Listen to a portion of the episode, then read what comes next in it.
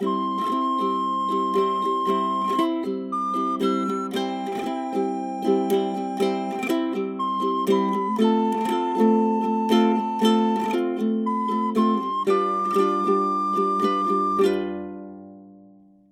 둘이 토크하고 있습니다. 안녕하세요. 황선우입니다. 안녕하세요. 김하나입니다. 좋은 걸 좋다고 말하기 여둘톡 9화 시작합니다. 어제 저녁에 잠깐 남미 여행 다녀왔잖아요. 어, 맞아요. 100분짜리 남미 여행이었죠. 네. 저희 동네에 있는 약간 사랑방 같은 아트 센터라고 해도 될까요? 마포 아트 센터에서 하는 탱고 매혹이라고 하는 공연을 보고 왔습니다. 네, 탱고 꼬라손이라는 땅고 꼬라손. 아, 원어로는 그렇게 읽나 보죠? 알잖아요. 뭘 알죠? 아, 김하나 작가가 스페인어 공부를 하고 있고 남미로도 여행을 꽤 길게 갔다 왔었는데 어, 현지어로는 땅고 꼬라손이라고 발음을 하나 봐요. 네. 스페인어로 된 노래들을 들으면 가장 자주 등장하는 단어가 아닌가 싶어요. 그래서 저 같은 문외한도 corazón 하면은 심장, 하트라는 것은 알고 있는데 어, 그런 강렬한 제목에 어울리는 탱고 음악과 춤을 보여준 공연이었습니다. 탱고 춤 공연은 한 번도 선우 씨가 본 적이 없다고 해서 아 이거 한 번은 봐야 돼. 어, 그래서 미리 예매를 해놓고 어제 다녀왔죠.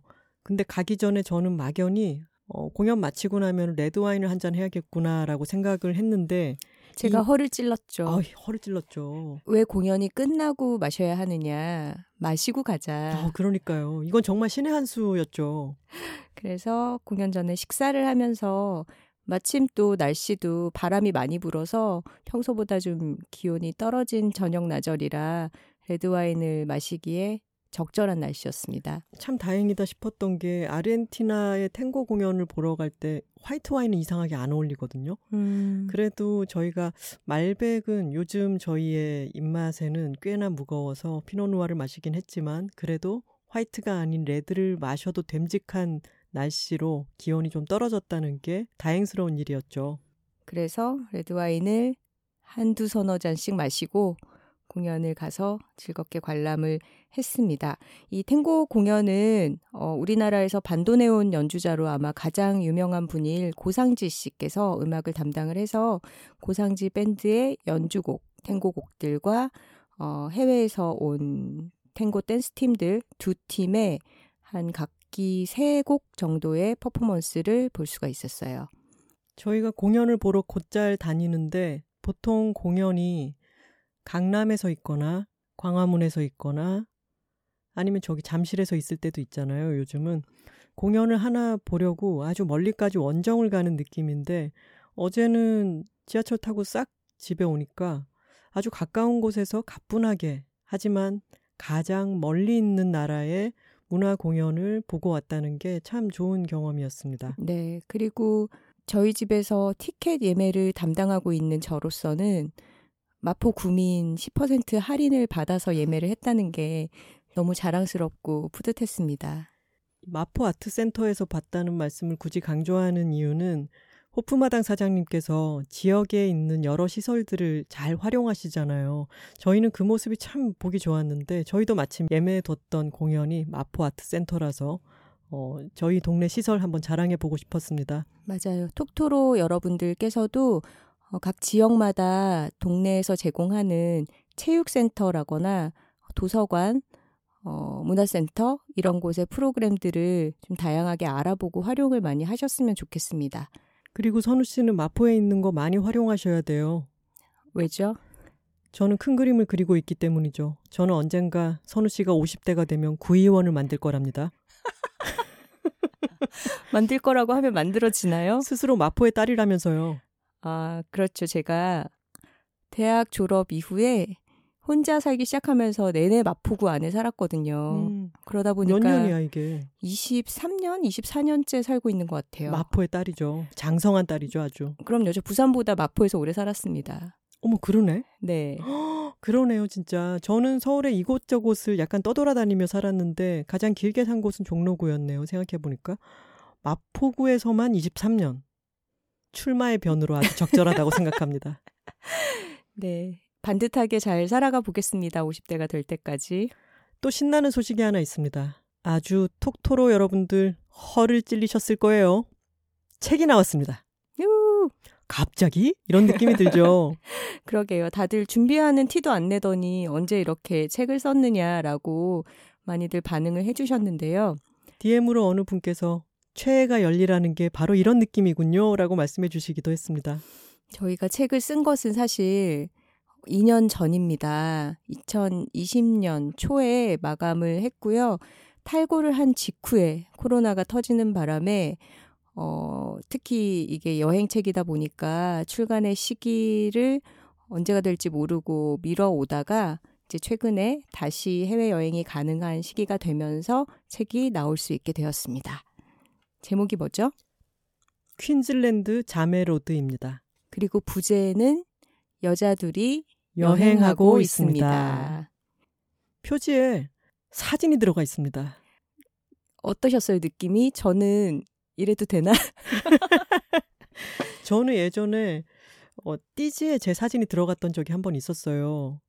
근데 그게 주목도가 높다고 그렇게 띠지에 사진을 넣으시겠다 그러길래 아 알겠습니다 라고 했는데 제 책이 매대에 있는 거를 구경하러 서점에 갔는데 어느 분이 그 책으로 다가오시니까 제가 도망가게 되더라고요.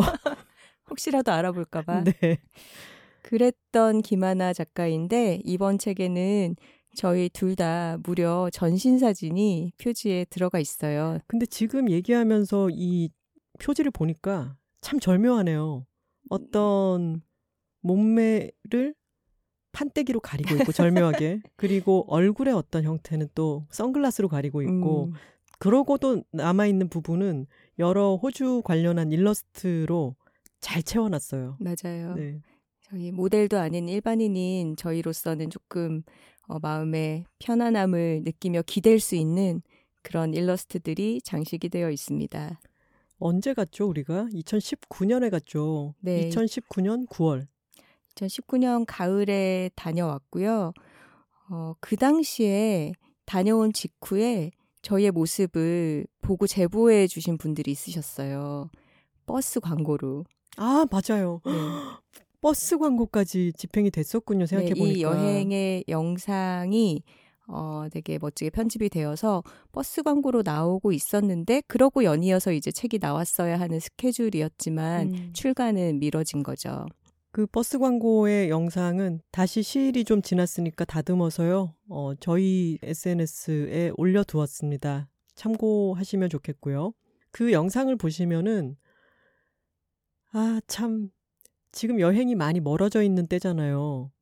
영상을 다시 보면은 아, 그래. 저런 느낌이 있었지. 저런 해맑음이 있었지. 저런 낙관의 시대가 있었지. 이런 생각이 음. 들더라고요. 맞아요. 코비드 시기를 거치기 전의 여행자로서의 저희들은 굉장히 밝고 맑고 희망차더라고요. 이런 일이 세상을 덮칠 줄은 전혀 1도 예상하지 못했던 어떤 그런 낙천의 기운 같은 게 있었습니다. 네.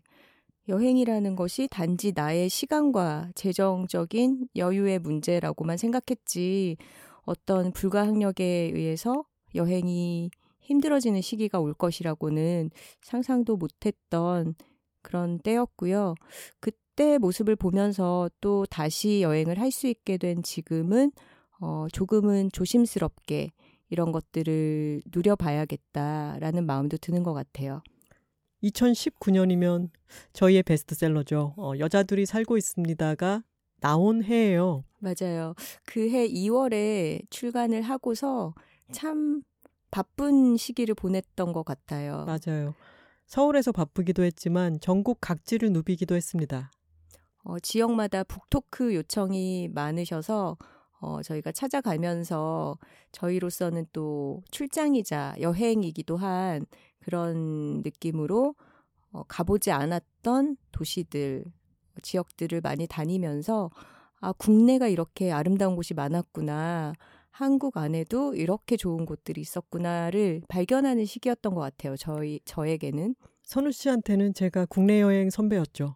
선우 씨는 직장인이었고 저는 프리랜서였기 때문에 사실 프리랜서의 가장 이점이 어떤 성수기가 아닐 때 평일을 온전히 누리면서 여유롭게 여행을 다닐 수 있다는 데도 있었잖아요. 그렇죠. 그래서 선우 씨에게 프리랜서의 어떤 이점을 알려주기 위해서도 북토크 앞뒤로 날짜를 더 붙여서 국내 이곳저곳을 여행하는 재미를 프리랜서 선배로서 음. 일깨워 주려고 노력을 했고 또 참 재밌었죠. 선우 씨는 네. 해외를 훨씬 많이 다녔잖아요. 회사를 다니던 시기에는 휴가가 어떻게 조금이라도 짬이 나면 어, 좀 더 멀리 음. 떠나야 한다는 강박 같은 게 좀 있었던 것 같아요. 네. 그래서 오히려 국내를 좀 덜 다니고 해외여행에 치중했었는데, 어, 그 2019년의 북토크 시기에 담양이라든가 남해라든가 통영 뭐 이런 지역들을 다니면서 어, 너무너무 행복했던 기억이 나네요. 말도 잘 통하고 우리가 그 맛도 다 알고 메뉴판 보면은 뭔지 다 짐작할 수 있고 물어볼 수도 있고 참 좋죠. 그랬죠. 음. 그런 바쁜 시기를 보내다가 저희가 반가운 제안을 하나 받게 됩니다. 호주 퀸즐랜드주 관광청에서 저희를 초대해 주신 것입니다. 여자들이 살고 있습니다. 원고를 탈고한 뒤에 우리에게 보상으로 어디 여행을 좀 다녀올까 음. 하다가 그때 이미 어, 퀸즐랜드가 좋대. 거기를 음. 한번 갔다 오자라고 얘기를 했던 적이 있었어요. 맞아요. 여러 사정 때문에 그때는 못 갔었는데 마침 같이 갈까라고 이야기를 했던 곳에서 제안이 오자 너무 반가웠죠. 저는 에디터 생활을 할 때 지역 관광청이나 호텔에서 초대해주는 투어를 어, 기자들과 같이 가본 적이 있었는데 음. 회사를 그만두고 나서도 이런 기회가 생길 줄은 몰랐던 것 같아요. 음. 그러면서 느꼈죠. 아, 김하나와 내가 함께라면 미디어구나 우리는. 그런데 선우 씨 그거 알고 있어요? 네. 저희 아직 톡토로를 갈기지 않았어요. 아, 그리고 어쩐지 목이 덜 풀렸더라. 여둘톡 9화 주제는 퀸즐랜드 자메로드 오디오 북토크입니다. 호주 퀸즐랜드 여행기를 한번 떠들어 보겠습니다. 자, 그럼 톡갈 한번 하고 갈까요? 여, 둘, 아, 톡토로 톡토로 톡! 저희가 책을 쓰고 난 뒤에 바로 책이 나온 게 아니라 이전에 써뒀던 원고를 이제 다시 책으로 만들기 위해서 꽤나 시일이 지났는데 체크를 해봤어야 됐잖아요. 그랬죠. 오랜만에 2년 전에 썼던 원고를 다시 열어봐야 했던 거죠. 열어보기 전에 조금은 두렵지 않았어요? 두려웠죠. 네. 어, 그 당시에 내가 어떻게 썼을까, 음. 고쳐야 할 게 많진 않을까, 그리고 지금의 기준으로 봤을 때 뭔가 맞지 않는 문장들이 있는 건 아닐까, 여러 가지 좀 겁나는 마음으로 파일을 열어봤습니다. 저도 똑같이 겁나는 마음으로 파일을 열어봤죠. 어땠어요, 근데? 재밌더라고요. 저도 그렇게 느꼈어요. 우리 둘 다 따로 원고 읽어보고 그랬잖아요. 황선우, 우리 책 역시 재밌어. 우리 책을 제일 좋아하는 건 우리들일까? 맞아요. 어, 3년 전의 여행을 2년 전에 쓴 책이고, 어, 시간이 지나서 봤을 때, 아, 새록새록 그래, 이때 이렇게 재밌었지라고 발견하게 되는 부분들이 있고, 또, 당시에 저희가 참 열심히 썼더라고요. 맞아요. 음, 대충 넘기지 않고 정보도 열심히 찾아보고 저희가 여행 준비했을 때만큼이나 다녀오고 나서 그 경험을 정리하기 위해서 자료 조사도 많이 하면서 그렇게 성실하게 썼던 책이라 다시 봤을 때 막 구멍이 보여서 메워야 된다라는 게 아니라 과거의 나에게 선물을 받듯이 즐겁게 읽을 수 있었습니다. 저도 그렇게 느꼈어요. 그리고 선우 씨한테 와, 이거 책으로 써두는 거 너무 좋다. 그때 우리가 퀸즐랜드에 대한 어떤 새로운 지식들, 그 지역에 대한 정보들, 이해도 이런 게 많이 높아졌을 때 그것을 기록해 두지 않으면 또 옅어지잖아요. 음, 맞아요. 근데 그걸 체계적으로 문장화해서 한 꼭지 한 꼭지 써둔 게 어, 너무 좋은 우리에게 일단 너무 좋은 기록이다라는 생각이 들었습니다. 네. 지금 저희가 팟캐스트를 하고 있는 것과도 비슷하죠. 맞아요. 지난번에 부산 여행 들으셨죠? 사실 저희가 이런 flow를 중요시하기 때문에 부산 여행에 이어서 또 호주 여행 얘기하는 게 선우 씨도 딱 탐탁지는 않았죠.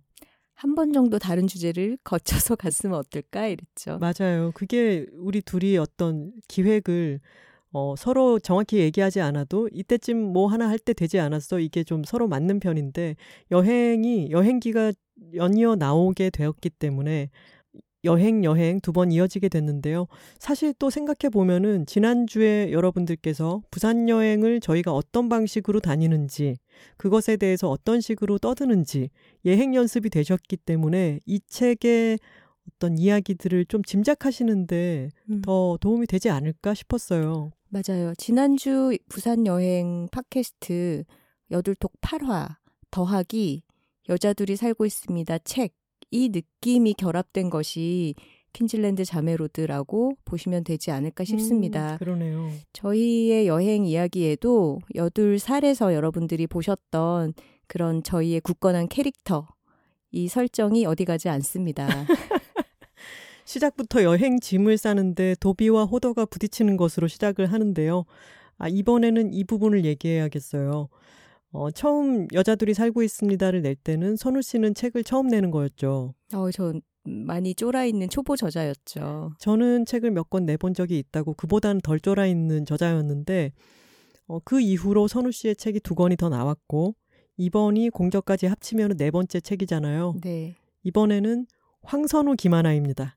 김하나 황선우 어, 그 순서가 아니라 순서를 제가 바꾸자 그랬죠. 네, 감사합니다. 공저자님. 그리고 저는 제가 가만히 보다가 우리가 무슨 장유유서를 따지기에도 너무 나이 차이가 안 나고 아, 장유유서였어요? 나는 가나다 순이라고 생각했는데. 가나다 순으로 한 거죠. 근데 계속 김하나 황선우로 굳어지는 거는 저도 원치 않고 그 순서를 한번 바꿔주면 더 신선하겠다라는 생각이 들어서 어, 서로 원고를 다듬던 어느 날 저녁에 거실에서 마주 앉아 있다가 황선우 이번에는 황선우 김하나로 앞에 나가 음, 라고 했더니 선우 씨가 그렇게 말해줘서 고마워 라고 얘기를 했어요. 네. 제가 그때 기분이 너무 좋은 거예요. 사양하지 않아서? 아니야, 뭐 이렇게 실갱이가 음. 벌어지는 게 아니라, 그래, 이번엔 내가 앞으로 가겠다. 그렇게 얘기하는 게 우리들의 어떤 더욱 평등한 느낌? 음, 어, 수평한 관계. 네. 이게 진짜 전혀 상관이 없고, 음, 그리고 앞에 놓이는 게 은근히 부담됐나요? 아, 살짝 부담되죠. 그랬구나.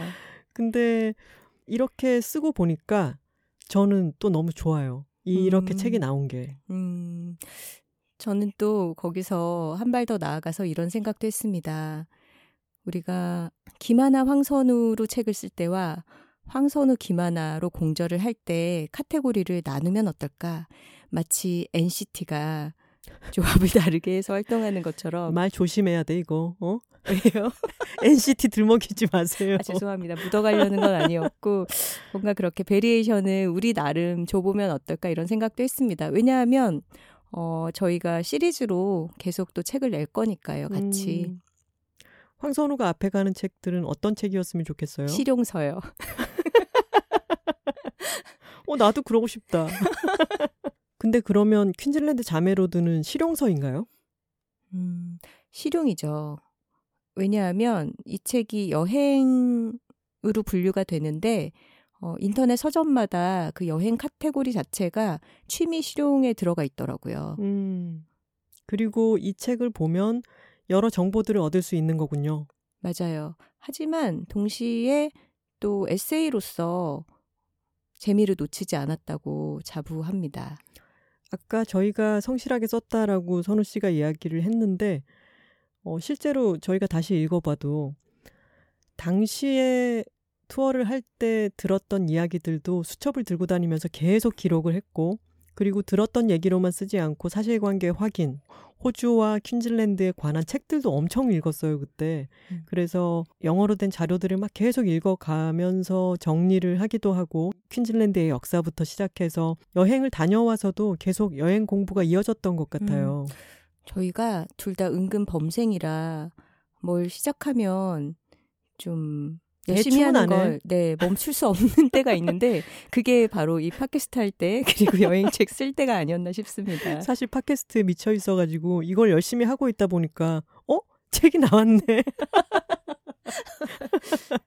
아, 참, 우리 책 쓰는 사람들이었지. 약간 이런 느낌이 있었죠. 그렇습니다. 그리고 책을 저희가 이렇게 열심히 쓸 줄은, 어, 퀸즐랜드 관광청도 출판사 이야기 나무도 그렇게까지 기대하지는 않았는데, 맞아요. 저희가 정말 열심히 써줘서 고맙다고 말씀을 해주셨어요. 네. 퀸즐랜드 자메로드라고 하는 제목은, 어, 그 퀸즐랜드 관광청과 홍보대 행사인 봄바람 사이에서 이번 여행 프로젝트의 컨셉으로 정해두었던 제목이었습니다. 네. 마침 그러고 보니까 저희가 같이 여행을 다녀온 스탭들도 대부분 여성들이었어요. 맞아요. 거대한 어떤 시스터후드를 이루면서 다녀왔달까요? 음, 그리고 다녀와서 보니까 호주 중에서도 퀸즐랜드가 참 여자들끼리 여행하기 좋은 곳이었다라는 생각도 들어요. 그거는 어째서일까요? 어, 안전하고 음, 평화롭고 좀 느긋하고 뭔가 여성 여행자로서 다닐 때 위협적인 순간들이 한 번도 없었다는 거? 음, 생각해 보면은 저희가 예전에 퀸즐랜드를 갈까 생각이 들었던 것도 제 대학 동창이 아이 둘을 데리고 퀸즐랜드를 이제 남편 없이 갔어요. 근데 음, 한달 살기 같은 거였죠? 네네. 그랬는데 거기 사람들이 너무 친절하고 있기가 너무 쾌적하고 좋더라라는 얘기를 여러 번 해서 아주 우호적인 마음이 있었던 거죠. 음. 실제로 갔을 때도 그런 느낌을 받았고요. 음, 저희가 간 퀸즐랜드는 호주가 선우 씨 표현에 따르면은 호주를 고양이 얼굴이라고 생각해 본다면 약간 고양이 얼굴 같죠. 위쪽에 뾰족한 귀가 있고 음. 그리고 아래로 내려오면 이렇게 두툼한 볼이 있다라고 음. 상상한다면은 퀸즐랜드는 우리가 봤을 때 오른쪽 귀와 윗뺨에 해당하는 곳이죠. 맞아요. 굉장히 넓은 지역이고요. 어, 저희가 갔던 도시들은 골드코스트, 그리고 브리즈번, 투움바, 모튼 아일랜드 이런 지역들을 다녀왔습니다. 모튼 아일랜드로 이야기가 시작이 되는데요. 모튼 아일랜드로 시작했던 게 참 좋았던 것 같아요. 사실 모튼 아일랜드 갈 때 하나 씨가 제일 힘들었잖아요. 맞아요. 그 제일 처음 제가 좀 표현이 격하기는 하지만 지옥의 페리라고 표현을 했는데 비행기에서 좀 푹 자두고 아침 일찍부터 일정이 시작된다라는 이야기를 들었는데 그것 때문에 긴장이 돼서인지 잠을 비행기에서 하나도 못 잔 거죠. 거의 밤을 샌 채로 음. 비행기에서 내려서 또 차로 이동을 한 다음에 배를 타야 하는 사실 굉장히 유체적으로 힘든 그런 이동 코스였죠. 네. 페리를 타고 1시간 반 정도 이동을 해서 모튼 아일랜드라고 하는 아주 큰 세상에서 세 번째로 큰 모래섬으로 들어가게 됐는데요. 저는 여행 첫날에 가장 감흥들이 강렬하게 다가오는 것 같거든요. 음. 아무래도 어, 비행기에서 내려서 환경이 급격하게 변하고 처음 보는 지역의 어떤 날씨나 기후나 사람들이나 이런 것에 적응하는 그 첫날, 첫인상을 네, 만드는 거죠. 맞아요. 첫인상이 정말 강렬하게 다가오는 것 같은데 저희의 퀸즐랜드 첫인상은 모튼 아일랜드가 만들어줬죠. 일단은 동식물이 저는 너무나 인상적이었습니다. 모튼 아일랜드는 모래섬인데요. 여러분들이 모래섬에 대해서 갖고 있는 모든 생각을 부수어주는 그런 곳입니다. 정말 그 섬이 일단 크기도 했고 그 섬의 어떤 풍광들이 정말 다양하지 않았나요? 네, 모래섬이라고는 하지만 어, 아주 거대한 사막 같은 지역이 섬 안에 있는 한편으로는 또 굉장한 녹지가 펼쳐져 있었어요. 음. 그래서 거기에 어, 나무나 식물 종들 한국과는 다른 그런 식물들을 관찰하는 것도 아주 즐거웠고 또 어디선가 너무 날카로운 시선이 느껴져서 돌아보면 항상 거기에는 부시스톤 컬루가 있었죠. 마도요였나요? 한국어로는? 컬루가 마도요이고 음. 거기에 고유종인 아마 뉴질랜드에도 있을 거예요.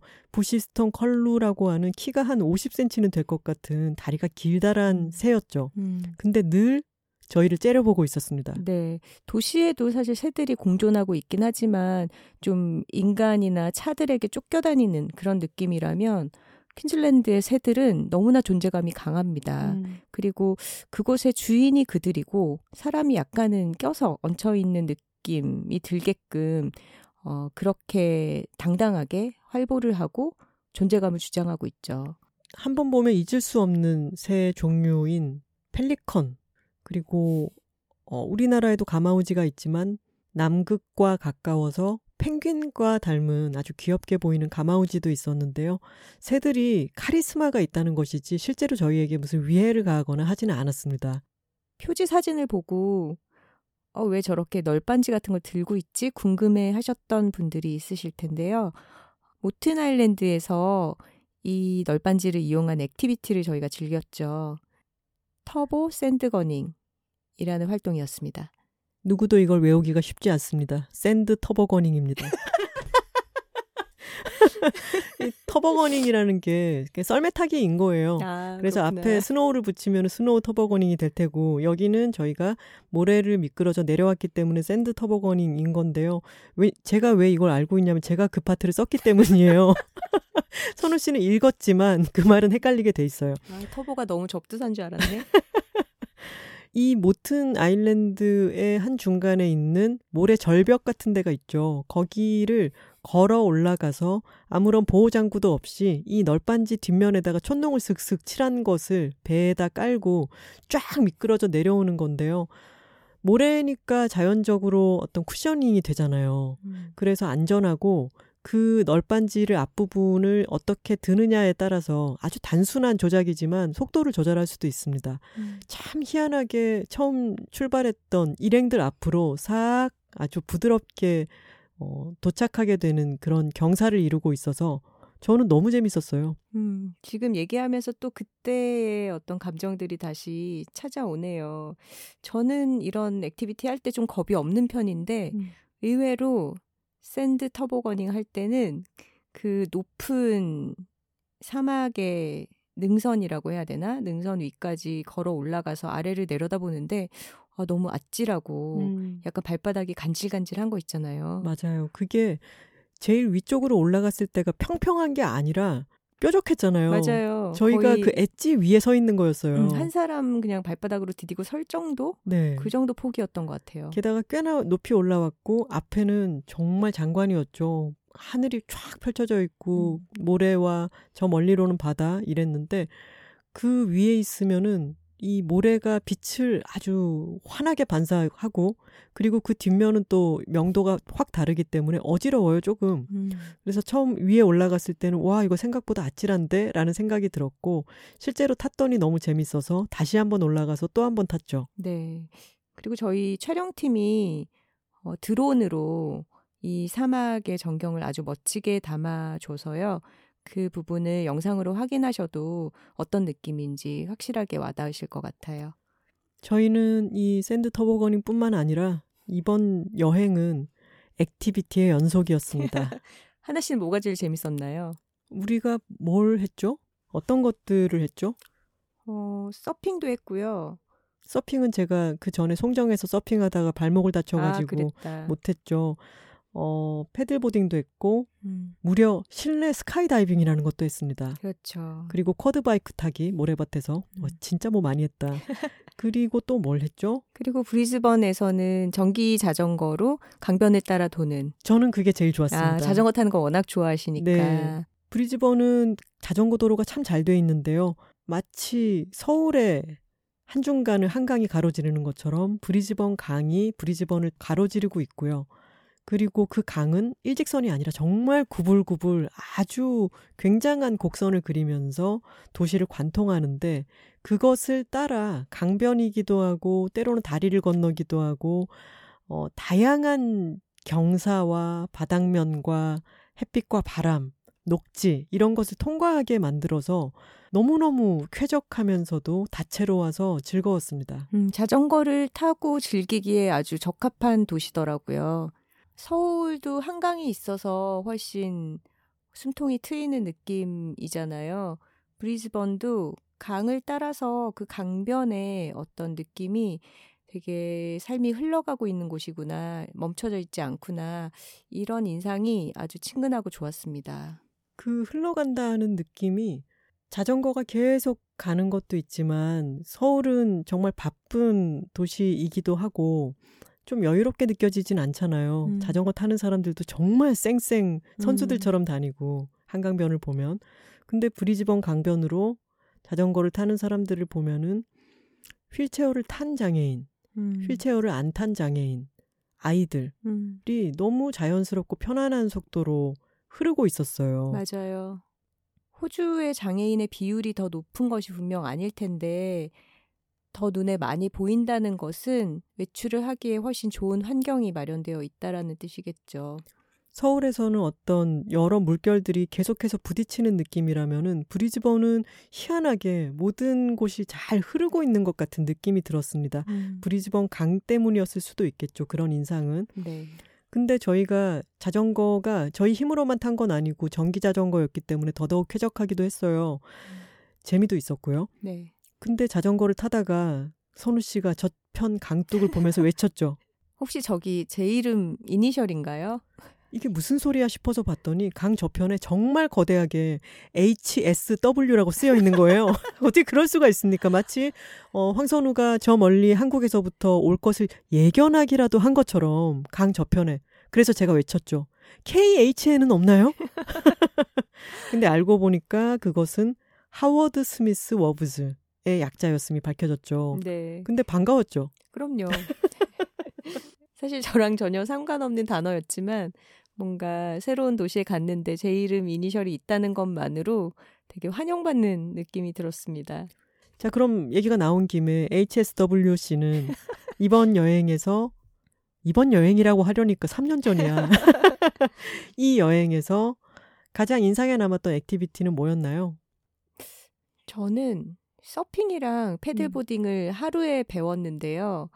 어, 그날이 통째로 아주 기억에 남습니다. 음, 저는 서핑할 때 물가에서 보기만 했고 paddle boarding은 같이 했죠. 네. 제가 서핑을 다른 도시에서도 배워봤었어요.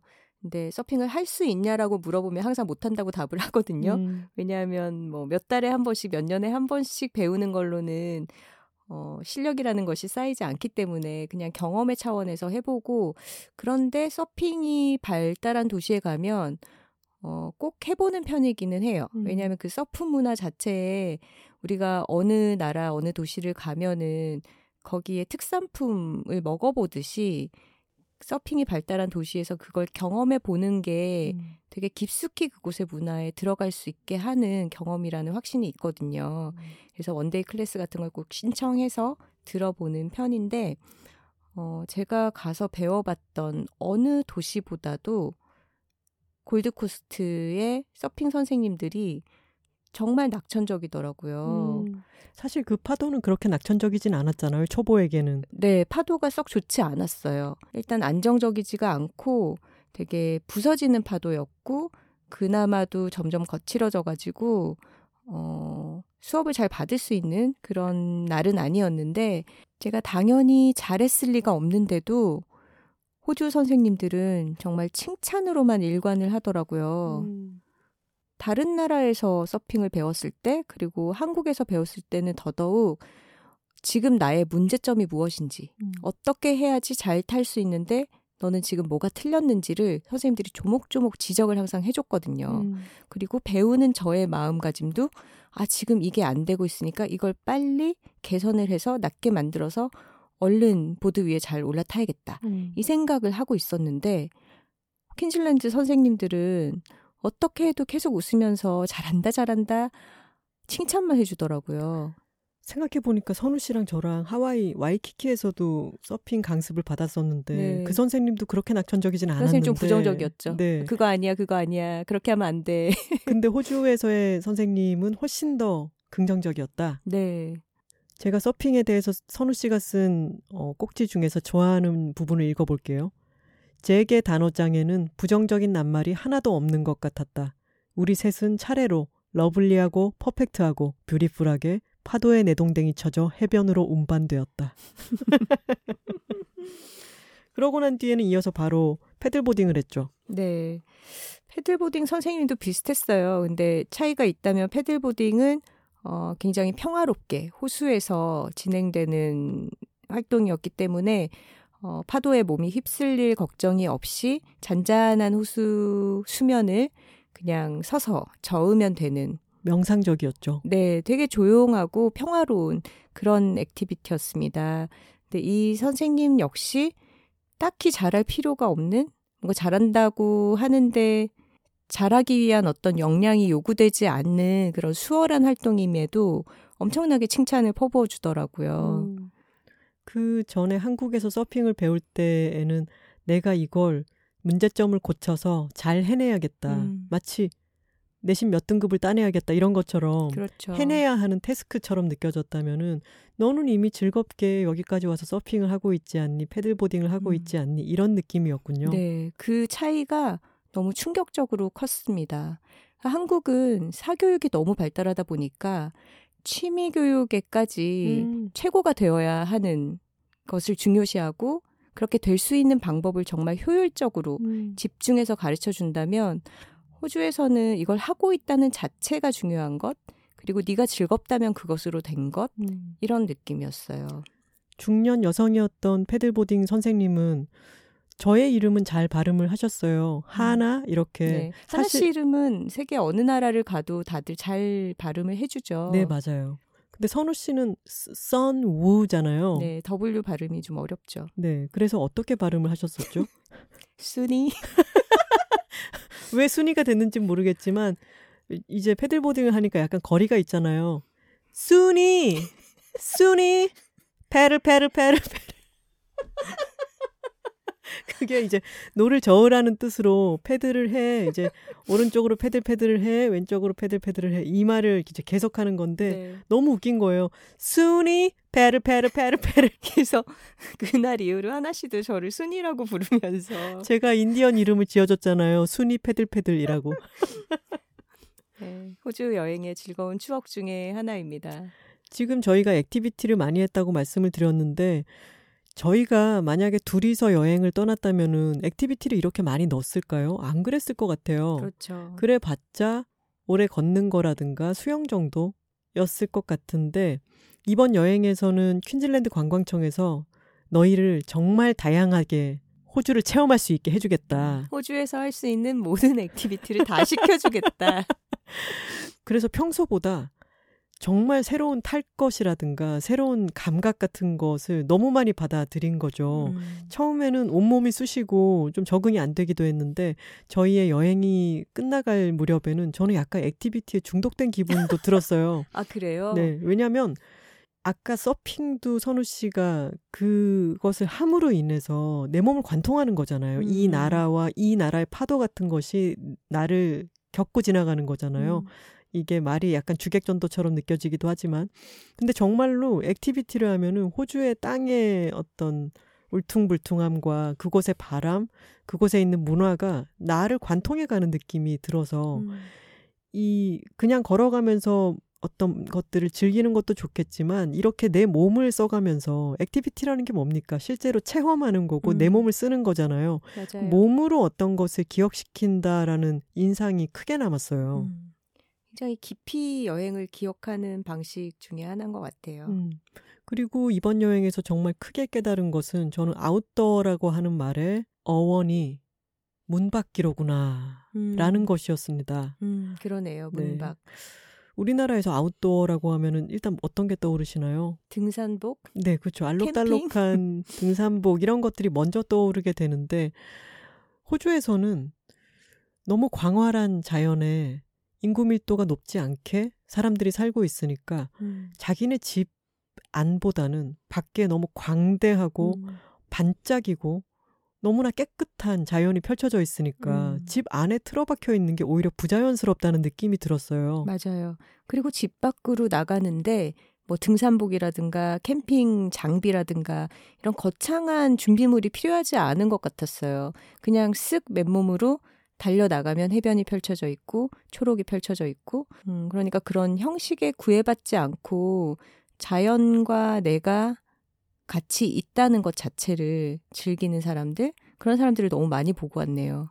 그 자연스러움이 저는 참 부러웠습니다.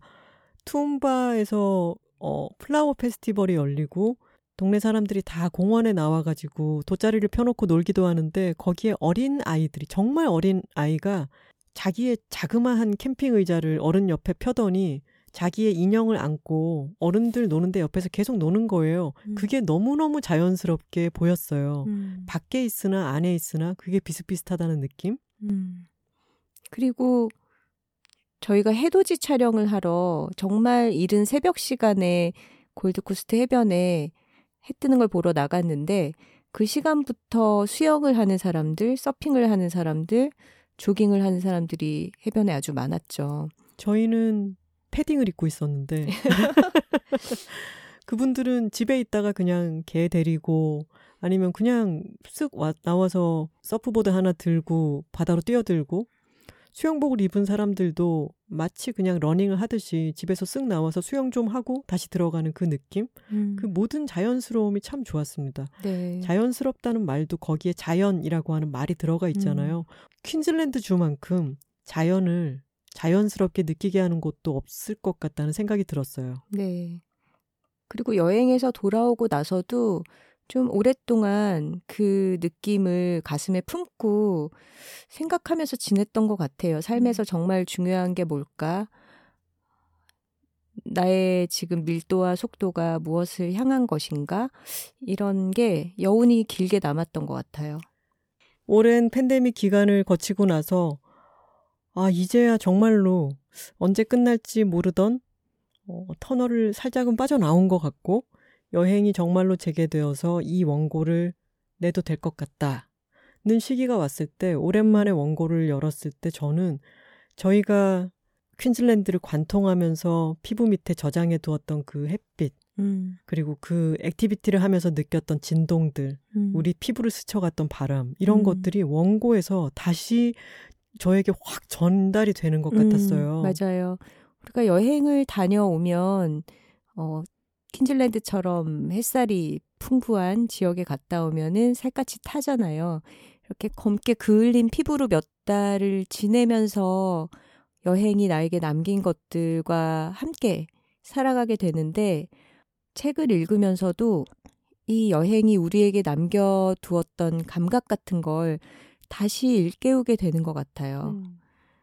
근데 그게 한국과는 굉장히 반대편에 있는 어떤 가치, 여유, 느긋함, 낙천성 그런 것들이 되게 강렬했기 때문에 다시 둘쳐볼 때 그저 책을 읽는 게 아니라 다시 여행하는 것 같죠. 어, 맞아요. 저는 이 퀸즐랜드 자메로드의 독자님들이 음, 그런 느낌을 받으실 것 같아요. 저희와 함께 여행하는 느낌을 받으실 것 같아요. 음, 어떤 책을 읽어보면은 1인칭으로 쓰여서 여행을 다녀온 후에 어떤 사색 같은 것을 담담하게 써둔 그런, 어, 물론 멋진 여행 에세이가 많죠. 근데 저희 책은 뭐랄까요? 약간 우당탕탕입니다. 하지만 아까 말씀드린 것처럼 저희가 허투루 쓰지는 않았고요. 음. 정말로 함께 여행하는 그 생생한 느낌과 음. 그리고 이 지역을 여행할 때 알아두면 좋을 수많은 것들을 저희가 쓸 수 있는 한 최선을 다해서 썼죠. 음. 이렇게 말해볼 수 있을 것 같아요. 저는 워낙에 태양을 좋아하잖아요. 음. 해를 너무 좋아하는 사람이다 보니까 어, 퀸즐랜드에 가서 골고루 햇볕을 쬐고 돌아와서 그 기분 좋은 감각으로 한동안 살았던 것 같고 음. 이 책에 그 햇살을 보존해 놓은 것 같아요. 음, 이 방금 그 부분은 이 책의 가장 마지막 선우 씨가 쓴 꼭지에 아주 잘 드러나 있는데요. 마지막으로 브리즈번 공항을 빠져나올 때 그 공항에 쓰여 있던 한마디가 있었죠. 네. 저는 출국장을 빠져나올 때 뭐라고 벽에 써 있어서 굉장히 어, 팍팍하고 실용적인 생각을 했어요. 뭐 짐을 잘 챙겨라. 뭐 음. 잊으신 물건 없도록 주의해라. 이런 건 줄 알았는데 keep이라는 한 단어가 보이더라고요. 그래서 keep 뒤에 뭔가 생략된 말이 뭘까? 뭘 잘 챙기라는 거지 했는데 이제 사람들이 움직이면서 그 뒤에 써 있던 단어가 드러나는 걸 보면서 약간 소름이 끼친 거예요. 음.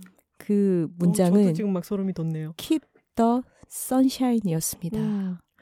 이 브리즈번을 나가 어, 타국으로 출국하는 사람들에게 이 햇살을 간직해라고 음. 말하는 거죠. 하, 아, 눈물이 날 것 같네요. 그러게요. 아직은 눈물을 흘릴 때가 아닙니다. 저희에게는 아주 큰 주제가 남아있기 때문인데요. 아까 모튼 아일랜드로 들어갔을 때 그 식물과 동물들의 어떤 포스에 대해서 말씀을 드렸잖아요.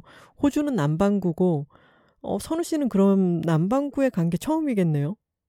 어, 그러네요. 처음이었네요, 저에게는. 저는 남미를 갔다 온 적이 있지만 호주는 저도 처음이었고 어 남반구에 간 만큼 그리고 호주가 다른 곳과 떨어져 있는 거대한 섬이기도 하잖아요. 대륙이자 섬이니까요. 그래서 동식물들이 아주 다른 경우가 많았는데 그래서 저희에게 깊은 인상을 남겼습니다. 음. 그 중에 아주 집약적이었던 또 다른 공간이 있죠. 네. 커럼빈 와일드 생츄어리였습니다. 처음 여행 일정에 대해서 얘기를 나눌 때 저희가 요청을 드렸던 것이 있었죠. 저희는 동물들을 인위적으로 어, 좁은 공간에 몰아놓고 관람을 위해서 꾸며놓은 그런 장소에는 가고 싶지 않다라고 말씀을 드렸는데 어, 이곳은 다르다. 자연 환경이 그 동물 종들이 살아가기에 거의 최적의 장소가 그대로 보존되고 있으면서 거기에 사람들이 방문을 해서 어, 그 생태를 관찰할 수 있는 컨셉으로 구성이 되어 있다라고 해주셔서 어, 그렇다면 가서 보겠다 이렇게 이야기가 되었습니다. 들어가서 얼마 지나지 않아서 어떤 나무에 커다란 회색 열매가 주렁주렁 열려 있는 걸 봤습니다. 근데 그 회색 열매 중 하나가 고개를 돌리더니 저와 눈을 맞추었죠. 저는 그 순간 첫눈에 사랑에 빠진다는 게 뭔지를 알게 되었습니다. 어, 이 커럼빈 와일드 생츄어리가 정말 규모가 커요. 너무너무 넓은 곳이고 여기서 둘러봐야 할 곳들이 많았기 때문에 사실 좀 빠르게 이동을 했어야 했는데 어, 김하나 작가를 챙겨서 돌아다니기가 참 쉽지 않더라고요. 왜냐하면 넋을 놓고 코알라를 너무 보고 있어가지고 저희 출발 전에 분명히 코알라 안기 체험 이런 건 하지 않겠습니다라고 말씀을 드렸는데 어, 코알라를 본 순간 사랑에 빠져서 너무 한 번만 안아보고 싶다라는 음. 생각이 정말 최면에 걸린 듯이 들더라고요. 음. 저희는 하지 않았지만 이 커럼빈에서도 코알라를 안아볼 수 있게 하는 그런 체험 프로그램을 운영하고 있었어요. 근데 저는 처음에는 그것에 대해서 좀 반발심이 들더라고요. 동물을 그런 식으로 이용하는 게 얼마나 스트레스가 될까. 라고 생각이 들어서 질문을 했어요, 아예. 이렇게 하는 게 동물에게는 윤리적으로 나쁜 일이 아닌가 하고 질문을 했는데, 어, 여러 가지로 납득할 수 있는 설명을 해주시더라고요. 일단은 전문가의 컨설팅을 통해서 코알라 한 마리당 스트레스를 받지 않을 정도의 허그만 하루에 하도록 한다. 코알라의 심신 건강에 영향을 미치지 않을 정도로 짧게 일한 뒤에는 퇴근해서 휴식 시간을 길게 가진다. 라는 얘기를 했고요. 그리고 어, 동물 보호에 대한 인식을 고취시키는데 어, 코알라가 직접 등장을 하는 방식이 가장 효과적이다. 이런 이야기를 들었습니다. 저는 멀리서 코알라를 보고 반한 뒤로 그날 저녁에 저희 촬영팀이 보내주신 사진을 제 아이폰 어, 배경 잠금 화면으로 저장을 음. 했는데 그때부터 지금까지 안 바뀌고 있는 거 알고 계시죠? 네, 몇 년째 네. 쓰고 있죠. 네.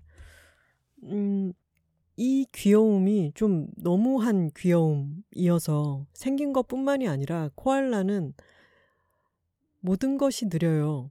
저도 지금 코알라 얘기를 꺼내니까 말이 자꾸 느려지려고 하는데 나무 위에서 생활하고 그 나무가 Y자 형태로 된 가지 사이에다가 엉덩이를 끼우고 잠이 들기 때문에 잠이 들어도 바닥으로 떨어지지 않게끔 그 엉덩이를 끼우는 게 아주 중요한 거죠. 근데 그 코알라가 정말 느린 동작으로 신중하게 자신의 불룩한 둥그런 엉덩이를 Y자 나뭇가지 사이에 천천히 끼우는 장면을 가만히 보고 있으면요. 시각적 ASMR이 바로 이런 것이로구나라는 생각이 들면서 음. 최면 효과가 일어납니다. 음. 그래서 선우 씨가 저를 데리고 이동하기가 힘들었던 것이었죠. 그랬죠. 어, 코알라뿐만 아니라 원뱃이라든가 정육면체 큐브 형태의 똥을 누는 원뱃. 네, 캥거루, 뭐 왈라비, 테즈메니안 데블 이런 등등. 호주에만 서식하는 다양한 동물들을 보고 돌아왔고요. 어, 단순히 아, 이들이 너무 귀엽다. 라고만 소비하는 체험은 아니었던 것 같아요. 음. 왜냐하면 어, 이들이 살아가는 모습을 보고 돌아왔을 때 호주의 어떤 산불 뉴스 같은 걸 접할 때 훨씬 더 나와 연결되어 있다는 감각이 들고 이 문제를 위해서 내가 어떤 행동을 할 수 있을까 고민하게 되고 어, 기부금이라도 조금이지만 내게 되고 이런 행동의 변화가 일어나더라고요. 맞아요. 호주 산불 뉴스를 그때 매일매일 보면서 매일 울었어요, 저는. 커럼빈 와일드 생추어리는 사육을 한다는 개념이 아니라 정말로 그 생태가 조성되어 있는 환경 속에 우리가 잠시 들어갔다 나온다. 라는 느낌이었죠. 네. 저는 퀸즐랜드 자체가 그랬던 것 같습니다. 광활한 자연 속에 우리는 아주 한없이 작은 존재들이고 음. 여기 있는 모든 생태와 자연과 우리는 모두 연결되어 있고 음. 잠깐 다녀가는 존재들 음. 같은 느낌이 들었죠. 음. 동물에 대해서는 그런 커럼빈 와일드 생츄어리가 아주 집약적인 경험을 하게 해주었다면 식물에 있어서는 투움바가 그 역할을 했습니다. 네. 저희가 투움바를 방문했을 때가 마침 flower festival이라는 아주 큰 축제, 지역에서 가장 큰 축제가 열리던 시기였어요. 이때의 행사 중에는 투움바의 아주 다양한 공원들에서 그 시기에 피는 꽃들을 조경해서 어, 관광객들에게 아름답게 보여주는 그런 이벤트가 있었고 또 하나는 지역 주민들이 자신의 정원을 최대한 아름답게 어, 식물을 키우고 조경을 해서 방문자들에게 공개하고 그걸 통해서 우승자를 뽑는 그런 행사가 또 있었습니다. 투움바 참 작고 매력적인 곳이었어요. 그 투움바 플라워 페스티벌에 대해서 선우 씨가 쓴 아주 작은 마을이 품은 아주 큰 다양성이라고 하는 꼭지가 있는데 저는 이 책을 통틀어서 가장 명문이라고 생각합니다. 아우, 감사합니다. 네, 여러분들도 그 챕터를 유의해서 꼭 읽어보셨으면 좋겠어요. 네, 요약해서 말씀드리자면 flower festival의 하이라이트라고 할 수 있는 퍼레이드를 저희가 관람을 했는데요. 어, 한국에서 퍼레이드라고 상상을 했을 때 생각할 수 있는 어떤 화려함에 비해서 지극히 소박하고 좀 친근한 그런 행렬을 볼 수 있었어요. 근데 말하자면 투움바 이 지역에 살아가는 주민들, 어, 다양한 단체, 학교, 여기에 이주해서 살고 있는 이민자 커뮤니티, 이런 다양한 집단의 사람들이 어, 각자 이민자는 아니지만 파주에서도 오셔가지고 부채 부채춤도 추셨어요. 맞아요. 파주와도 도시 결연이 되어 있어서 한국에서 온 부채춤 팀도 볼수 음. 있었습니다. 그렇게 다양한 팀들이 아주 천천히 각자의 속도로 자기가 준비한 것들을 펼쳐서 보여주면서 같이 행진을 하는 거예요. 어떤 사람들은 악기를 연주하고 뭐 노래를 부르는 팀도 있고 뭐 꾸며온 그런 코스프레 같은 것을 보여주는 팀들도 있고 근데 그 모습들이 뭔가 대단히 내세울 만한 쇼적인 게 있어서가 아니라 그냥 내가 좋아하는 것, 나의 정체성, 나라는 사람의 어떤 특징, 내가 소중하게 생각하는 것, 이것들을 지역 사람들 앞에서 보여주면서 자신의 속도로 걸어가고 그것만으로도 다들 너무 환대하면서 박수를 쳐주는 거예요. 자기 자신인 채로 환대받는 사람들을 계속해서 지켜보는 게 저희에겐 아주 뭉클했죠. 네, 물론 그 틈에 소수 인종의 사람들도 있고 장애를 가진 사람들도 있었습니다. 이 다양한 사람들이 섞여서 공존하고 자기 자신인 채로 자기 자신의 속도로 걸어가고 그걸 천천히 지켜봐 주면서 환대하는 이 퍼레이드가 저는 퀸즐랜드라는 곳을 제가 경험한 어떤 정수를 품고 음. 있지 않았나 싶었어요. 네. 아 근데 사실은 투움바 플라워 페스티벌 보고 온 사람도 어이이 이 글을 읽어야 돼요. 아 그래요? 그렇게 다르게 기억하고 있나요? 아니 그게 아니라 막연히 느꼈던 어떤 것을 글로 너무 잘 표현을 해놨기 때문에 이게 글로 표현돼 있는 것을 보았을 때 느끼게 되는 큰 쾌감이 아닐까 싶어요. 저도 함께 같이 있었고 똑같은 것을 느꼈는데 그게 정연한 문장으로 쓰여 있을 때 갖게 되는 쾌감이 여행기의 쾌감인 거겠죠. 김하나 작가는 여행기를 쓰니까 특히 본인의 강점이 어, 발휘되어서 나오는 것 같은데 너무 술술 읽히면서도 들어가야 할 정보들이 쏙쏙 들어가 있고 무엇보다 너무 웃깁니다. 그래서 김하나 작가의 글로 시작하는데 저도 이 책을 오랜만에 원고를 꺼내서 읽으면서 첫 챕터부터 빵빵 터지면서 읽었어요. 그 특히 코알라에 관한 글은 어 재미있으면서도 되게 이 사람의 진심이 느껴져서 의미까지 담고 있어서 어, 여러분들이 꼭 읽어보셨으면 좋겠습니다. 사랑에 가득 차서 쓴 글입니다. 사랑이군요, 비결이. 그렇습니다. 네, 코알라도 알고 있나요? 확인된 바는 없습니다. 짝사랑이라고 해두죠. 투움바에서도 그렇지만 어, 퀸즐랜드 전역에서 병솔나무 꽃이 핀 계절이라서 그걸 유심히 봤어요. 병솔나무는 저희 집에서도 키웠던 식물 품종이기 때문에 하지만 잘 키우지 못해서 죽어버렸는데 그 병솔이라고 하는 것이 바틀 브러쉬 정말 병을 닦는 솔 모양으로 꽃이 생겼다고 해서 병솔나무라고 했거든요. 음. 근데 호주에서도 바틀 브러쉬라니 신기하다 싶었는데 알고 보니까 호주 출신의 품종이었던 거죠. 네. 근데 그것을 아 여기에 병솔나무는 한국의 병솔나무와 달리 아주 정말 병을 닦을 수 있을 정도로 실하구나 라고 느끼는 것은 그것을 알고 있었기 때문이잖아요. 음. 저희는 어제 잠깐의 남미 여행을 다녀오기도 했지만 일상생활에서 보고 듣고 겪는 모든 것이 음. 사실은 여행 준비이자 여행 자체이기도 하다고 생각합니다. 맞아요. 여행을 바로 앞두고 맛집 정보를 검색하고 루트를 짜고 교통편을 알아보는 것도 여행 준비지만 일상생활 속에서 어, 그 나라의 문화, 자연, 음식, 동물 이런 코드들을 조금씩 접하고 지식을 쌓아가는 게 아주 장기간 기간을 투여하는 그런 여행 준비라고 생각해요. 이를테면 호주의 와인은 어떤 특징이 있는지도 여러 다양한 세계의 와인을 마셔보면서 그 특질을 알아가는 거잖아요. 맞아요. 시라즈 좋아하시는 분들은 호주 가시면 아주 즐겁게 와인을 드실 수가 있습니다.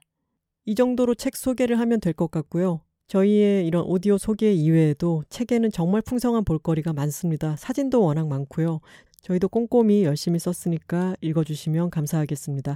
이미 여행 부문 1위를 차지했더라고요. 네, 지금 나온 지 며칠 되지 않았는데 여행 1위를 만들어주신 톡토로님들의 힘입니다. 감사합니다. 저희는 이럴 때 겸손하지 않고 박차를 가하려고 합니다. 이벤트 나갑니다. 톡토로 여러분들께 퀸즐랜드 자메로드 여자들이 여행하고 있습니다. 책을 선물로 드립니다. 특별히 저희가 새로 개발한 사인이 있습니다. 호주와 관련한 사인입니다. 책을 받아보시는 분께 어, 사인을 해서 보내드리려고 하고요. 총 20분께 책을 드립니다. 저희가 방송이 업로드되고 나서 인스타그램에 이 구화를 홍보하는 포스팅을 올릴 건데요. 거기에 댓글로 퀸즐랜드 여행을 함께 하고 싶은 친구 아이디를 태그해서 내용을 남겨주시면 어, 10분을 뽑아서 친구까지 20명에게 책을 선물로 드리도록 하겠습니다. 자세한 이벤트 내용은 그 인스타 피드에 더 정확하게 올리도록 하겠습니다. 자, 그럼 여둘픽 가볼까요? 이번 여둘픽은 여행에 가져가면 유용할 만한 물건. 네, 그리고 저희가 실제로 여행할 때 늘 챙기는 물건으로 준비를 해봤습니다. 선우 씨. 네. 저희가 처음부터 팟캐스트는 뭔가 좀 시원한 게 있어. 우리랑 맞아. 이렇게 느꼈던 부분이 어떤 정확한 상호와 음, 어떤 정확한 브랜드를 얘기해 버리는 데서 오는 맞아요. 약간 간질간질한 쾌감이 있었잖아요. 네네. 왜냐하면 저희는 이상하게 홈쇼핑 인간들이기 때문이죠. 이번에도 또 좋은 물건 하나 가지고 와봤습니다. 이것의 이름은 글루콤입니다.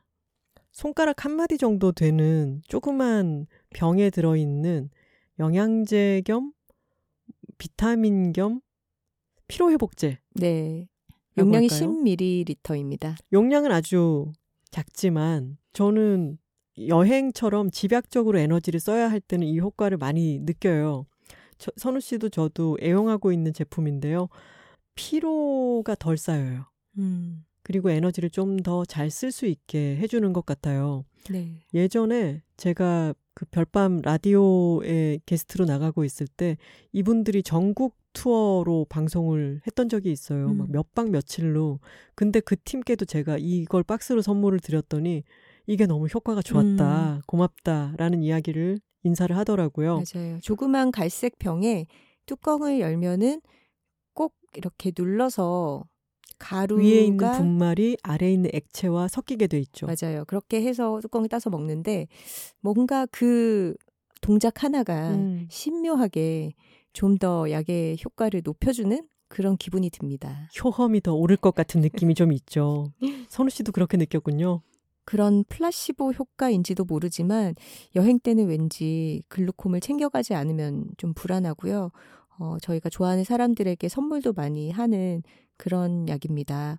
그리고 좋은 점은 이거를 챙겨가면 여행을 시작할 때는 가방이 무겁다가도 한 병 한 병씩 이제 마셔서 없애면 돌아올 때는 가볍게 돌아올 수 있다는 거. 10ml잖아요. 10ml인데 이 케이스가 또 무게가 좀 있잖아요. 참 이 말씀을 드려야 돼요. 어, 글루콤은 고려제약에서 나온 거고요. 파는 곳이 좀 한정적입니다. 온누리 체인 약국에서만 판매를 하더라고요. 네, 아무 약국에서나 팔진 않더라고요. 음, 그래서 다니시다가 온누리 약국이 있다면은 상비를 해 두셨다가 어디 여행 갈 때 하루에 하나 정도로 챙겨가 보시는 것도 도움이 될 것 같습니다. 저희는 스케줄이 많은 평일에도 그냥 어, 마시곤 합니다. 네. 그리고 세 박스를 한꺼번에 사면 5천원 할인해 주거든요. 대용량 구입을 생각하시는 분들께서는 꼭 챙겨서 혜택을 누리시기 바랍니다. 선우 씨의 픽은 뭔가요? 네, 제가 여행 갈 때 꼭 챙겨가는 아이템은 성냥입니다. 자, 여기서 물음표가 떠오르는 분들이 계시겠죠. 왜 성냥인가? 어, 우리가 여행을 가면 혼자 가는 여행이 아닌 경우에 일행들과 같이 화장실을 사용해야 되잖아요. 그럴 때 어... 잠시만요. 어, 많은 톡토로 분들이 또 식사를 하실 때 팟캐스트를 틀어놓고 하시는 경우도 많은 걸로 알고 있는데 혹시 지금 식사 중인 분들은 식사 끝나고 난 뒤에 이 부분부터 이어서 들으시면 되겠습니다. 네, 뭐 자세하게 묘사를 하진 않을 거지만 어, 우리가 화장실 가는 스케줄을 서로 배려하는데 한계가 있잖아요. 그래서 한 사람이 다녀온 뒤에 다음 사람이 가야 하는 경우가 있는데 그럴 때 되게 위축되기 쉽지 않습니까? 왜죠? 내가 다녀온 그곳의 공기를 내 친구가 내 일행이 호흡한다는 것이 떳떳하지가 않을 때가 있잖아요. 성량이 있으면 그럴 때 서로 간에 너무나 편안하고 안락하게 화장실을 쓸 수가 있어요. 어, 화장실 사용한 다음에 성냥을 한번 그어주면 이게 그 성냥 자체에서 나는 황의 냄새와 불이 타서 그을린 연기의 냄새도 있지만 공기 자체가 한번 불을 태우는데 쑥 어, 제가 그 과학적인 설명을 잘 못하겠네요. 아, 쓰이죠 산소가. 네, 산소가 그렇게 쑥 쓰이기 때문에 어, 공기청정 효과가 있습니다. 음. 그래서 냄새가 싹 사라지거든요. 이거를 한 번 알고 난 후로는 저희 집에서도 그렇게 사용을 하고 있는데 그 뒤로는 여행지에서도 성냥을 어, 꼭 사용을 하고 있고요. 사실 이게 붙이는 짐으로도 성냥을 보낼 수가 없고 기내 반입도 안 되는 비행기가 많아요. 그래서 가져가려고 너무 애쓰시기보다는 해외에 나갔을 때 공항이라든가 아니면 가까운 마트에서 장을 보실 때 그렇게 성량이 있는 곳에서 구입을 하시면 여행 기간 내내 안심하고 자신 있게 화장실을 사용할 수 있다는 그런 팁을 드립니다. 자, 이제 댓글 소개 시간입니다. 쫄쫄우님께서 수유동 톡토로입니다. 본가가 남쪽이라 학생 시절엔 부산을 자주 오가곤 했는데요. 어릴 땐 참 오지랖 넓은 동네다 하고 숫기도 없고 어렸던 저에겐 피곤한 인상이 짙은 도시였는데 이렇게 두 분 여행 다녀온 거 들으니 그 오지랖과 참견들이 그립고 정겨워지네요. 흐흐. 할머니들의 그 유머러스하고 주옥 같은 멘트들은 수십 년의 사회생활 동안 쌓인 극강의 사회성과 해안에서 오는 것들이겠죠? 여들톡을 들으며 나이 들에 대해서 생각하게 되는데 참 멋진 여성 선배님들이 많은 것 같아요. 오늘도 든든합니다. 라고 말씀해 주셨습니다. 저희도 여둘톡을 시작해서 그런지 유독 나이 많으신 여성 선배들의 이야기들이 저희에게 훅훅 들어오는 것 같아요. 맞아요. 선우 씨랑 우리한테 자꾸 할매들이 나타난다 이런 얘기를 했잖아요. 저희가 또 잘 만나서 잘 듣고 전하도록 하겠습니다. 여성 선배님들이라고 말씀해 주신 것도 참 좋아요. 맞아요. 콩다방님께서 운전해서 두무갯길을 지나며 돈다발을 안고 뛴 호프마당 사장님의 인생 역정을 들었습니다. 도로 위에서 도로 위의 이야기를 듣고 시야가 뿌얘졌던 그날. 강렬하면서도 산뜻한 드라마 한 편을 본 것 같은 회차였어요. 동시에 저도 떠오른 언니. 멋있으면 다 언니니까 한 분 계신데요. 작년에 해남 여행을 가서 설화다원이라는 곳에 묵었거든요. 사장님이 판소리를 오래 배우셨나 봐요.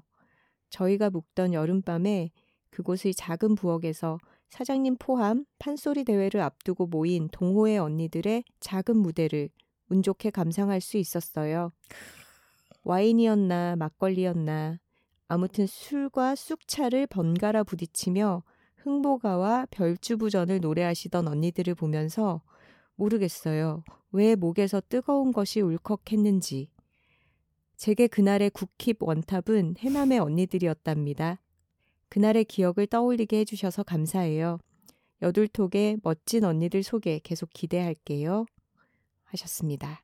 야, 정말 콩다방님 잊을 수 없는 해남 여행이었겠어요. 음. 해남이면 땅끝 마을이 있는 곳이고, 그리고 콩다방님은 운전해서 두무갯길을 지나셨다고 했으니까 서울에 계신 것 같은데, 네. 그먼 곳까지 여행을 가셔서 음. 작은 부엌에서 판소리 대회를 앞둔 언니들과 사장님이 부르시는 판소리 노래를 들었다니까 정말 잊을 수 없는 경험이었을 것 같습니다. 음. 여행에서 이렇게 잠시 스쳐가는 사람들이 선물해주는 이런 경험들이 정말 특별한 것 같아요. 음. 아이튠즈 팟캐스트의 그린지 레드 H님께서 새로운 오프닝 곡도 참 좋아요. 지금 계절의 바람 같은 곡. 시원하고 맑아요. 귓가에 바람결이 스치는 듯. 늘 잘 듣고 있습니다. 그런데 혹시나 호프마당 사장님께는 방송 허락 득하고 이야기 전해주신 거지요? 당연히 그러셨을 거라 생각하지만 말씀해 주시면 듣는 마음이 더 편할 듯하여 여쭤봅니다. 언급하셨는데 제가 놓쳤을 수도 있겠습니다. 하셨습니다. 네, 저희는 당연히 사장님께 허락을 받고 이 이야기를 소개했습니다. 그리고 팟캐스트 업로드 이후에도 사장님을 만나 뵙고 얘기를 나눴고요. 사장님도 아드님이 방법을 알려주셔서 저희 팟캐스트를 듣고 계시더라고요.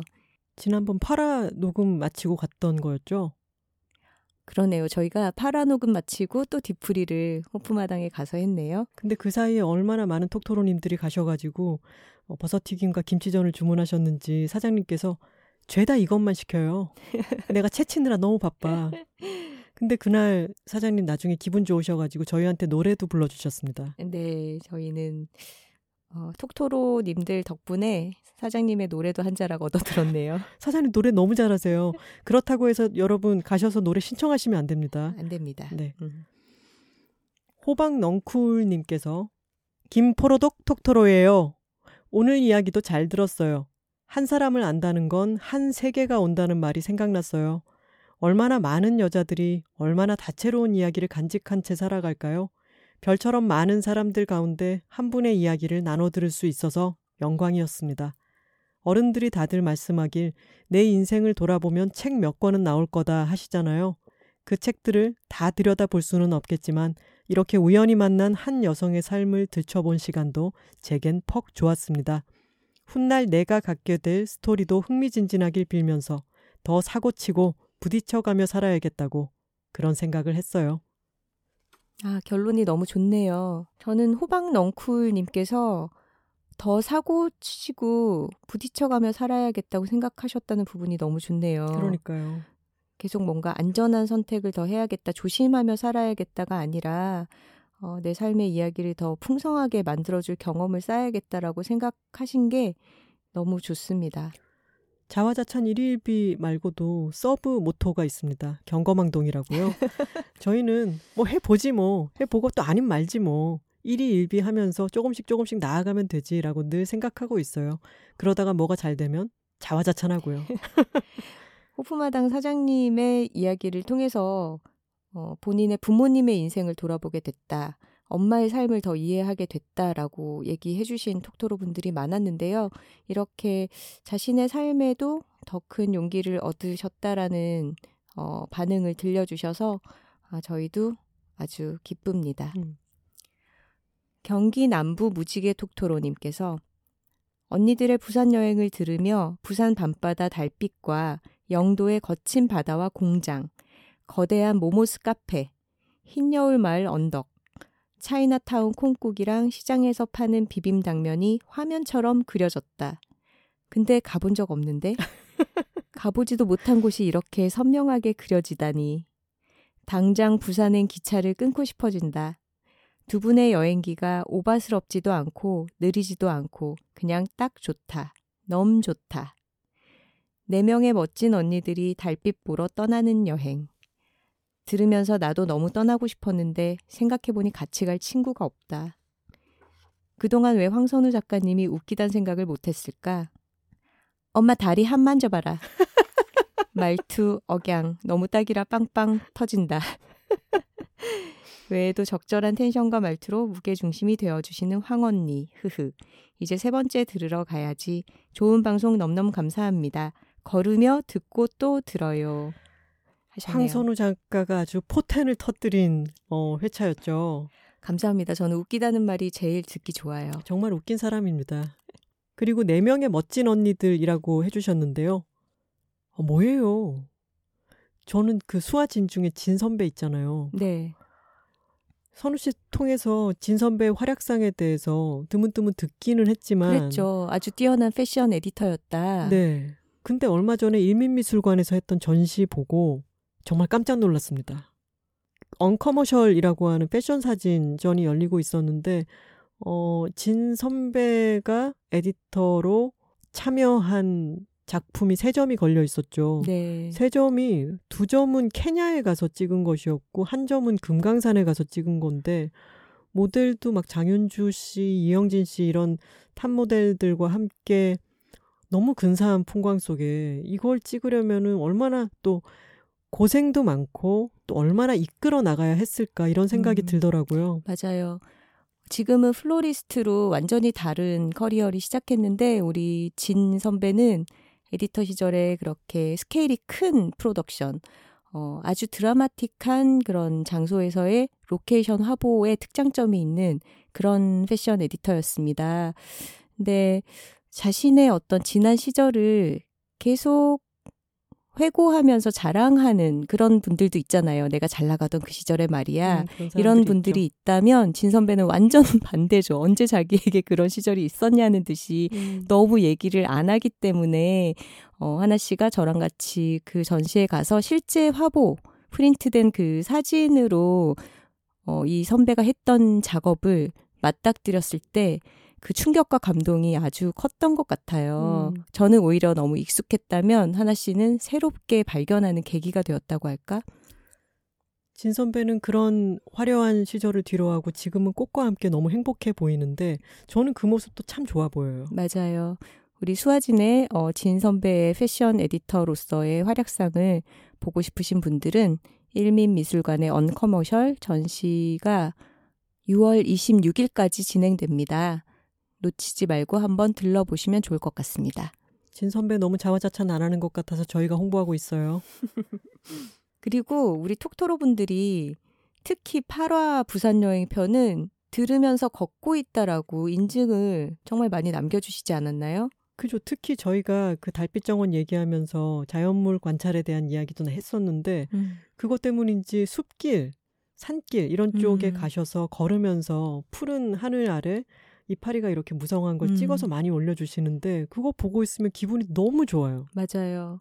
저희 팟캐가 여러분의 산책의 동반자가 될 수 있다면 너무 기쁘겠고요. 이번 9화 퀸즐랜드 여행 편도 들으면서 강변이든 숲길이든 많이 걸으셨으면 좋겠습니다.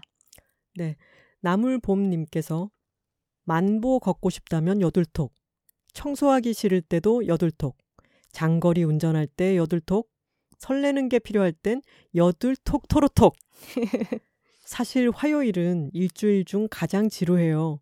주말이 되려면 3일이나 더 있어야 하고 반복되는 일상이 제일 답답하게 느껴져 요일 중 가장 사랑받기 어려운 요일이 화요일이었어요. 그런 화요일이 이제 기다림의 요일이 되었답니다. 설레는 요일이 되었죠. 오늘도 여둘톡 틀어놓고 미루고 미루던 주방 대청소를 마쳤어요. 너무 순식간에 여둘톡이 지나가 다시 반복 재생을 눌렀어요.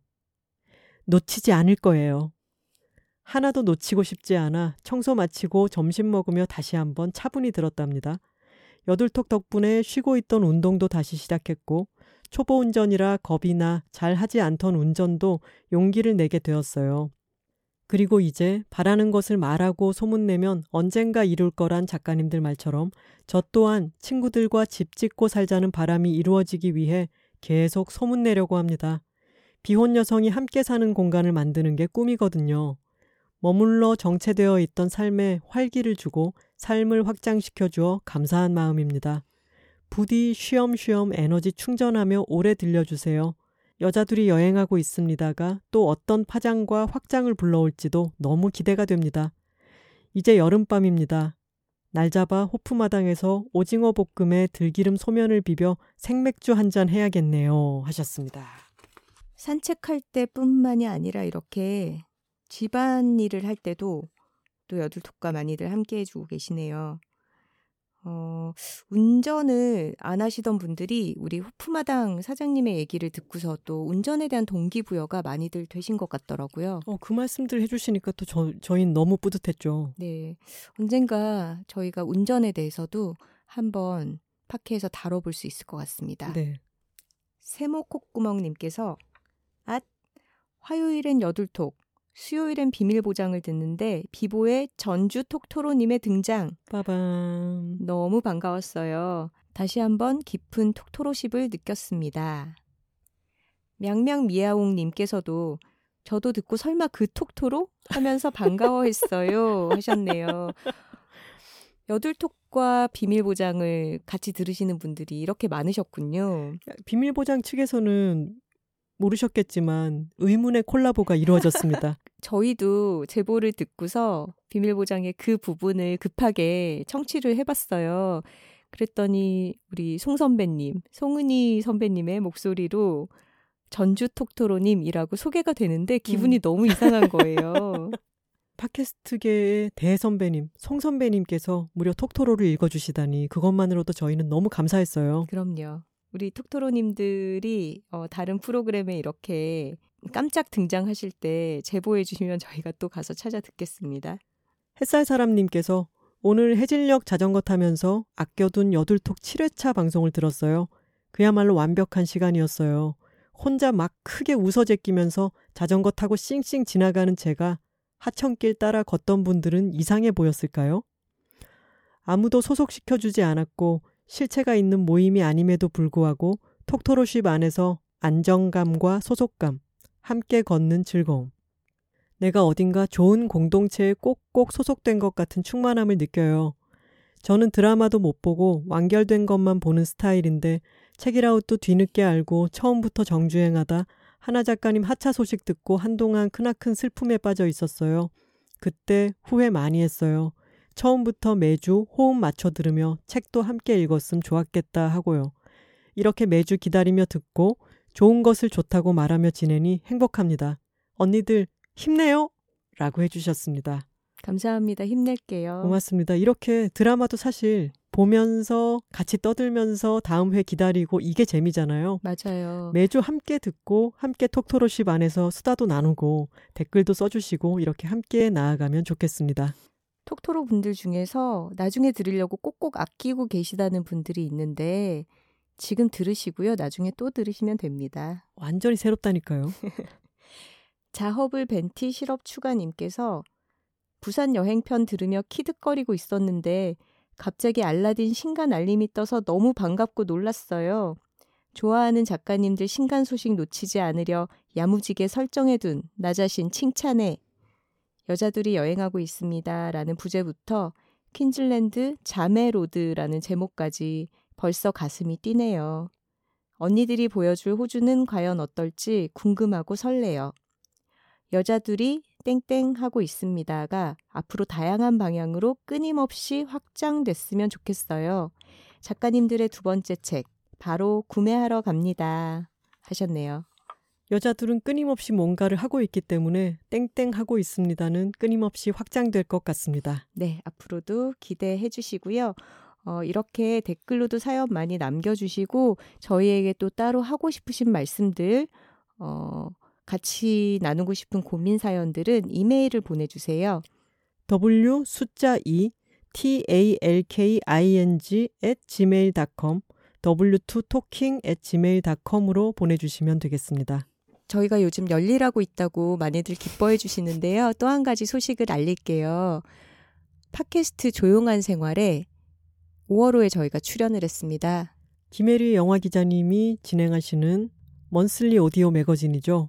저희 둘이 이렇게 여둘톡에서 떠들 때도 어, 즐겁게 얘기를 하고 있지만 또 진행의 신이라고 할 수 있는 우리 김혜리 기자님과 셋이서 얘기를 나누니까 정말 시간 가는 줄 모르고 떠들게 되더라고요. 김혜리 기자님 정말 은근히 너무 웃긴 분 같아요. 진짜 지적이고 웃기고 어떻게 한 큐에 닿을 수가 있는지 사람이. 그러니까요. 특히 이번에는 저희가 어, 동거의 기술 2편으로 살림의 기술에 대해서 얘기를 했어요. 그래서 황선우의 본능 요리, 음. 그리고 김하나의 정리 비법, 이런 것들에 대해서 확인하실 수가 있습니다. 저희가 또 알뜰하게 필요한 물건들 깨알같이 다 말씀을 드려놨으니까 그 편을 참고해서 더 나은 살림살이 읽어보시길 바라겠습니다. 오늘 여둘톡 9화는 저희의 새 책 퀸즐랜드 자메로드 온라인 북토크로 함께 해봤습니다. 여둘픽은 글루콤, 그리고 성냥, 여행의 필수품으로 소개해 보았습니다. 여러분들 뒤에는 여둘톡이 있습니다. 그리고 여둘톡 뒤에는 톡토로 여러분이 있습니다. 저희는 다음 시간에 다른 주제로 돌아오겠습니다. 들어주셔서 감사합니다. 화요일입니다.